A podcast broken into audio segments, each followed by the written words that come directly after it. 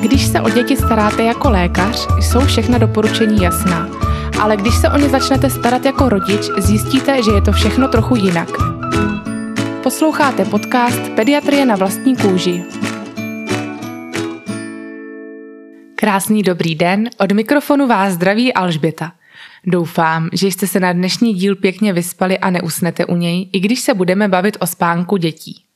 Dokud jsem neměla Karla, tak jsem netušila, jak velké téma to je a že téměř každá maminka řeší spánek svého potomka. Pokud ale čekáte, že se dnes dozvíte tři zaručené rady, jak uspat vaše miminko, nebo pět rad pro jeho celonoční spánek, tak to se nedozvíte. Ale nebojte, nevypínejte to, i tak to bude velmi zajímavé. Nejvíce se totiž budeme věnovat diskutabilnímu společnému spánku. I pro mě zpracovávání tohoto tématu přineslo hodně zajímavých a nečekaných informací. A v závěru dílu se dozvíte, jestli jsem díky Karlovi a podcastu změnila svůj názor na společný spánek a ukázala se jako pravdivá oblíbená mateřská věta, že dokud nemáš děti, tak to nepochopíš. Je to tak, můj předdětný názor byl na společný spánek jasný. Je to nebezpečné a rozhodně to já praktikovat nebudu. Už jako těhotná jsem jednou byla s Tomášem na večírku u známých, kdy v 10 hodin nám všem řekli, že je konec zábavy – Oni totiž chodí spát se svým pětiletým synem společně do jejich manželské postele a tak už musí jít spát. Při cestě domů jsme si pak připsali na náš seznam věcí, co nebudeme jako rodiče dělat. Dítě nebude spát s námi v posteli. Což by určitě kvitovali lékaři v Americe. Tam totiž mají pro spánek novorozenců a kojenců doporučení jasně daná a psaná. Já vám je teď budu citovat a poslouchejte pozorně, protože to jsou zároveň obecně přijatá preventivní doporučení proti syndromu náhlého umrtí kojenců. Do jednoho roku věku má dítě spát na zádech, kdy ani poloha na boku není bezpečná. Skin to skin, tedy kontakt kůže na kůži, se doporučuje kdykoliv a je pro matku i dítě přínosný, ale když matka jde spát, tak dítě má být uloženo do své postýlky. Room sharing without bed sharing – tedy americké úderné heslo, které znamená sdílejte pokoj, ale nezdílejte postel. A ideálně sdílejte pokoj s dítětem nejméně 6 měsíců, nejlépe však jeden rok. Sdílení postele s rodiči se nedoporučuje, ale připouští se, že někdy mohou matky ukojení usnout. Pak by ale po matčiném probuzení mělo být dítě umístěno zpátky do své postýlky. Dítě má spát na tvrdé madraci bez dalších okolních měkkých předmětů, jako jsou polštáře, hračky, přikrývky, volné povlečení, zkrátka věci, co mohou ucpat nos a ústa dítěte a bránit mu tak v dýchání. Nejsou doporučeny ani mantinely na bočnicích postýlek. Ideální je používat spací pytle nebo teplejší pyžámka než deky a peřiny. Dítě by mělo mít maximálně o jednu vrstvu oblečení více než dospělý, aby se zabránilo přehrátí. Dítě nedávejte spát do houpátek, křesílek či autosedaček. Miminko kojte a zvažte po stabilizaci kojení používání dudlíku. Během těhotenství a ani po porodu nekuřte a nepožívejte alkohol a drogy. Vyhněte se i pasivnímu kouření. Tak co, milí rodiče, byli by z vašeho spánkového modelu nadšení lékaři v Americe? Mě třeba docela překvapily ty mantinely v postýlce. Tato všechna opatření tedy mají dle Americké pediatrické akademie snížit riziko syndromu náhlého umrtí kojence. Původně jsem plánovala na toto téma udělat samostatnou epizodu, ale kdo by chtěl poslouchat takto depresivní díl. Proto jen takto stručně. Syndrom náhlého umrtí kojenců, neboli SIDS, což je zkratka pro Sudden Infant Death Syndrome, je definován jako náhlá a neočekávaná smrt kojence, která zůstává nevysvětlená i po všech důkladných vyšetřeních. V České republice zemře ročně na SIDS asi 20 až 25 kojenců. Nejvíce rizikový věk je mezi druhým až pátým měsícem a děje se vždy ve spánku. Příčina nebyla zatím objasněna a tak dále zůstává SIDS noční můrou nejednoho rodiče.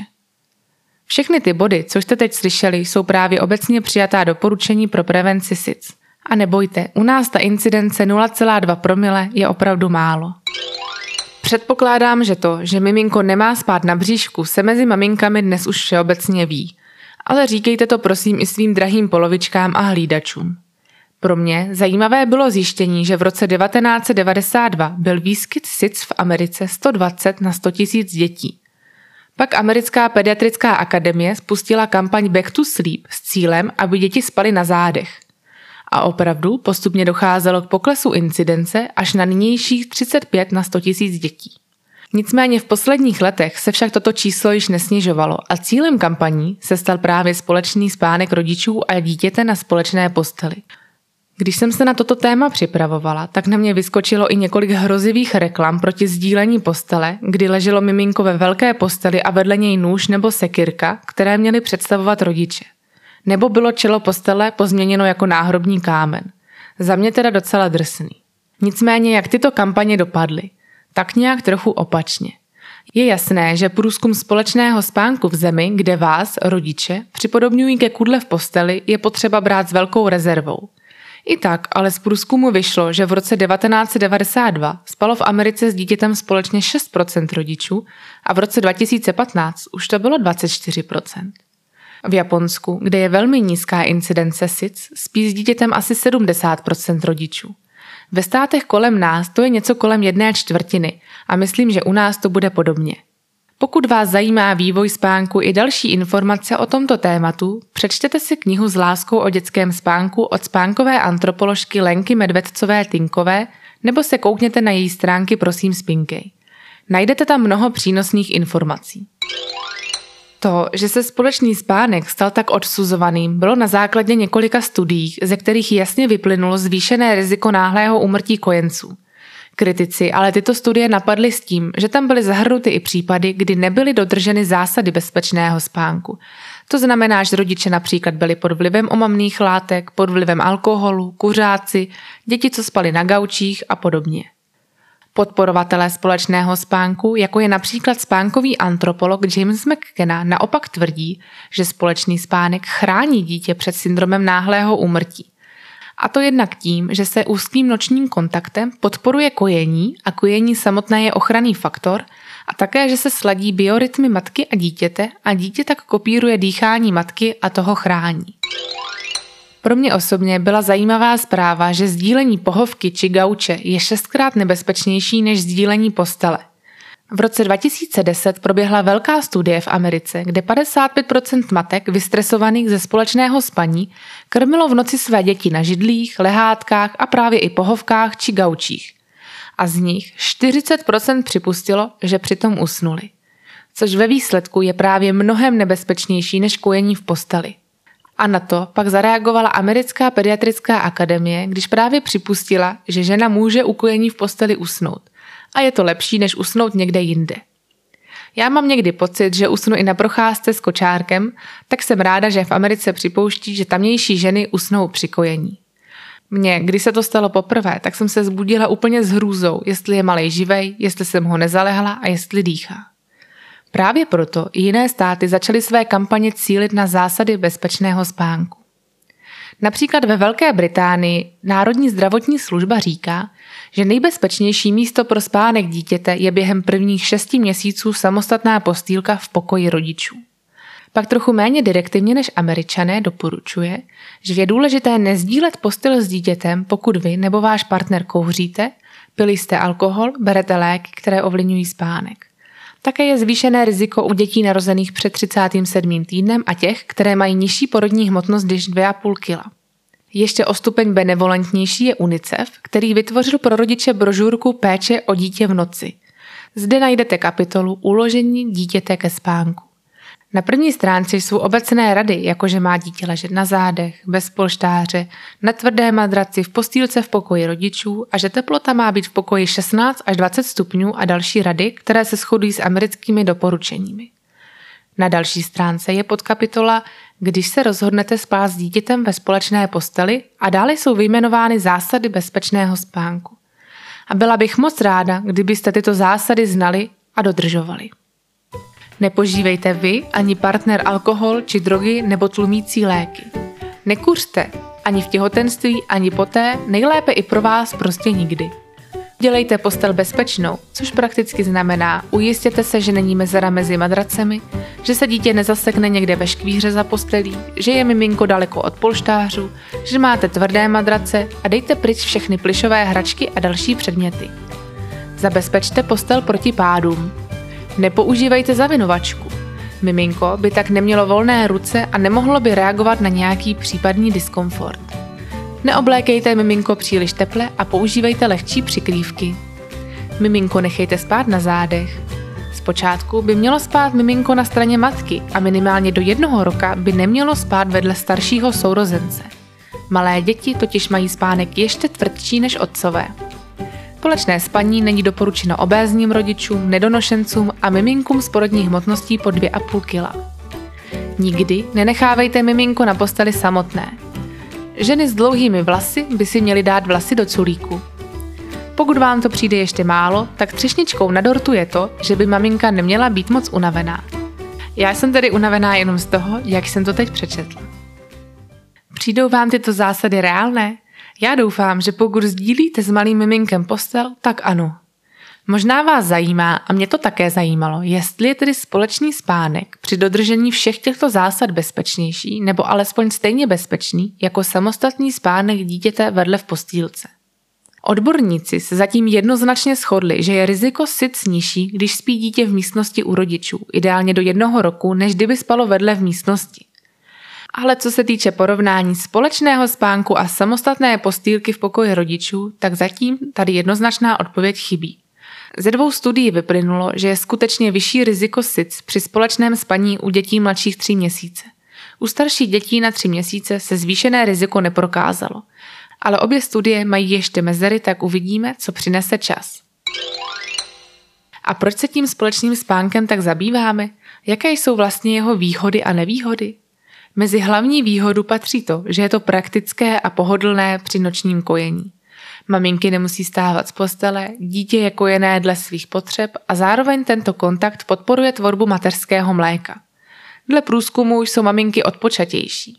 Neustálý kontakt upevňuje vztah mezi matkou, potažmo otcem a dítětem. Společné spaní pomáhá klidnějšímu spánku matky i dítěte. Dle některých odborníků snižuje riziko SIDS a dle některých studií jsou děti spící s rodiči v pozdějším věku více sebevědomé a samostatné.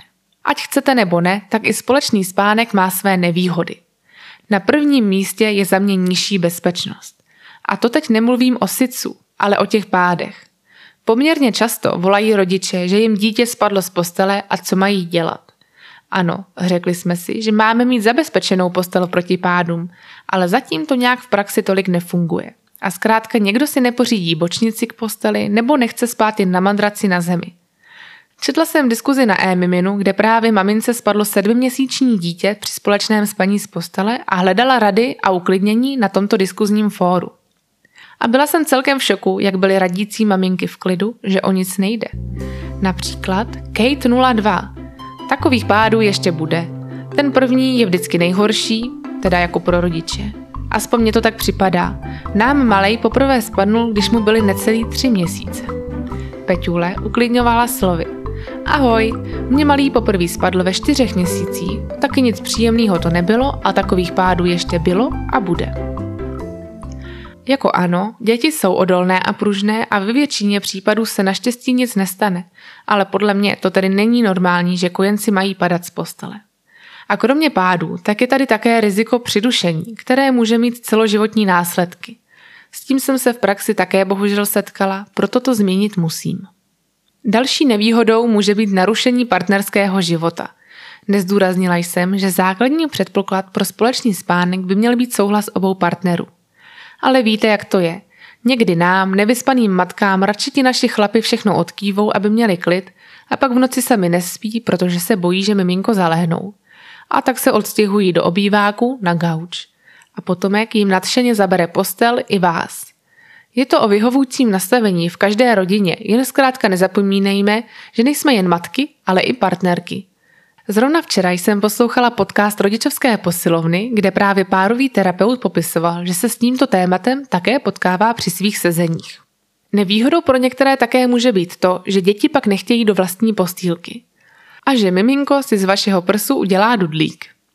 Nevýhodou je i to, že pokud je dítě zvykla jedna spaní s rodiči, tak to sebou přináší některá omezení, například nepožívání alkoholu. Teď vypadám jako alkoholička, ale chápete snad. A platí to i pro tatínky. A nebo nevím, jak se taková bezpečná postel řeší někde na dovolené. Jako poslední nevýhoda, trochu praktická, mě napadá, že malá miminka hodně vylučují. Určitě se vám někdy stalo, že se miminko pročůralo nebo prokadilo. A za mě je tedy velký rozdíl převlíklat v jednu v noci velkou manželskou postel nebo malou postýlku. Teď už znáte výhody a nevýhody společného spánku a určitě najdete i další. Nakonec je to vaše volba, kam své miminko uložíte a jak to bude rodině vyhovovat. Ať už se rozhodnete pro společný spánek nebo samostatnou postýlku, vždy dbejte na bezpečnost. Ta by opravdu měla být na prvním místě. Na závěr vám tedy prozradím, jak to dopadlo u nás. Zpočátku spal Karel spokojeně v zavinovačce ve své postýlce. To byla paráda, když spal ještě třeba pět hodin v kuse. Postupně se spánek zhoršoval a mě docházely hormony i zásoby energie. A ano, vyzkoušela jsem kde co, ale jak mi řekla moje tchyně, už jsem se hold naspala dost. Jelikož jsem rodila s císařem, tak poloha na kojení v leže pro mě nebyla zpočátku vůbec přijatelná, protože kopance malého fotbalisty do jizvy byly fakt nepříjemné. Kojit v leže jsem začala kolem jeho pátého měsíce a to snad nejde u toho neusnout. Takže s námi začal nějakou část noci spát v posteli. Ale jestli čekáte happy end, tak na ten já čekám taky. Zatím je to u nás tak, že se Karel stále budí minimálně po dvou hodinách, ať spí s námi nebo ne. A děsně se u nás roztahuje, takže já se krčím úplně na kraji postele a jestli někdo brzy spadne, tak to budu já. Standardem našich nocí se také staly škrábance, dloubance a kopance. Jsem samozřejmě nadšená, že se nás nemůže nabažit, ale popravdě jsou teď pro mě nejlepší noci, kdy spím sama na gauči a o Karla se stará jeho tatínek. Dokonce se mi nedávno zdál sen, že mi volal pan primář, abych začala sloužit zase noční služby. A já mu na to říkala, že to ale přece nejde, protože mám Karla a ten mě v noci potřebuje. A další den bych pak třeba mohla být unavená. Jenomže pak mi v tom snu došlo, že na noční se možná vyspím lépe než doma, tak jsem souhlasila s návratem do práce. Naštěstí jen ve snu. A jak probíhají nosy u vás? Napadají vás další výhody či nevýhody společného spánku, které jsem nezmínila? Napište nám zprávu na náš Instagram nebo Facebook. Budu se těšit.